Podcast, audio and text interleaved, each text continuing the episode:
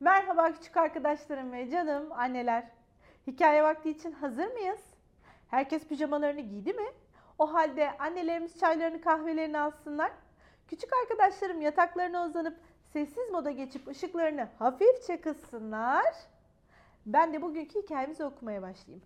Bugünkü hikayemizin adı Ormandaki Dostluk. Ormanda tek başına yaşayan yaşlı bir adamın hikayesi. Hazırsak başlıyorum. Çok eskiden kocaman bir dağ varmış. Bu dağın eteklerini yeşil ormanlar süslermiş ve bu ormanda yaşlı bir adam yaşarmış. Bu adamcağızın hiç kimsesi yokmuş. Ormandaki hayvanlar ise tek dostuymuş. Adam her sabah ormanda gezintiye çıkarmış. Bu gezileri sırasında ormandaki taze meyvelerden toplarmış. Topladığı meyveleri köydeki pazara götürüp orada satarmış. Köy halkı yaşlı adamı çok severmiş. Yaşlı adam da köydeki dostlarıyla sohbet edermiş. Sonra yeniden kulübesine dönermiş. Bir sabah meyve toplamaya ormana gitmiş. Derken dalların arasından bir hırıltı duymuş. Önce şaşkın şaşkın etrafına bakınmış. Sesin kimden geldiğini merak etmiş. Hiç korkmadan ağaçların arasına dalı vermiş. Hırıltının geldiği yere varmış. Amanın bir de ne görsün?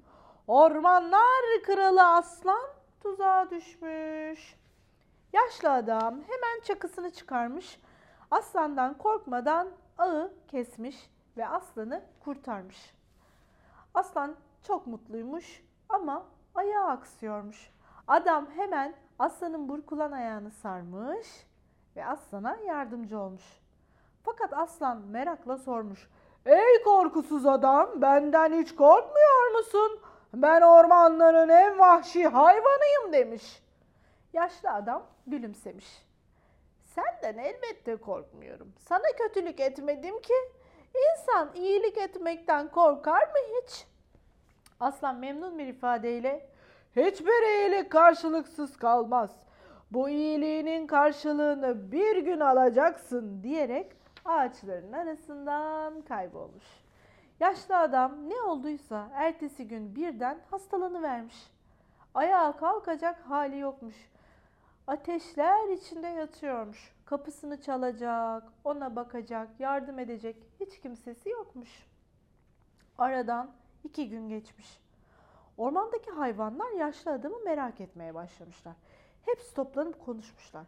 Sincap merakla söylenmiş. Yaşlı dostumuz iki gündür gelmiyor. Oysa her sabah ormana gelirdi. Bize şarkılar söyler, selam verirdi. Acaba başına bir kötülük gelmiş olmasın?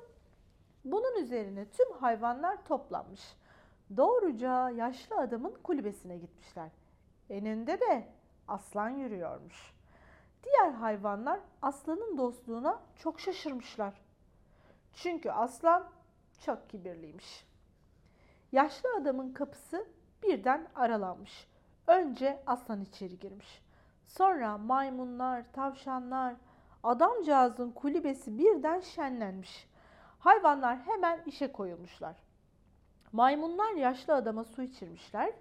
Hindistan cevizi yedirmişler. Yaşlı adam birazcık da olsa kendine gelmiş. Ama hala tam iyi değilmiş. Bunun üzerine koca aslan eğilmiş. Maymunlar adamcağızı aslanı sırtına bindirmişler. Güçlü aslan onu köye kadar taşımış. Köy halkı çok şaşkınmış. Koca aslan yaşlı adamı sırtında taşıyormuş. Köyün doktoru yaşlı adamı hemen muayene etmiş. Adam kısa sürede iyileşmiş. Masal bu ya. Yaşlı adam artık yalnız değilmiş. Küçük dostları her gün onu ziyaret ediyormuş. Dünyadaki her iyilik elbet bir gün kalplerimize gelebiliyormuş. İyi geceler. Yarın yine aynı saatte ben sizin için bir hikaye okumuş olacağım. Hoşçakalın.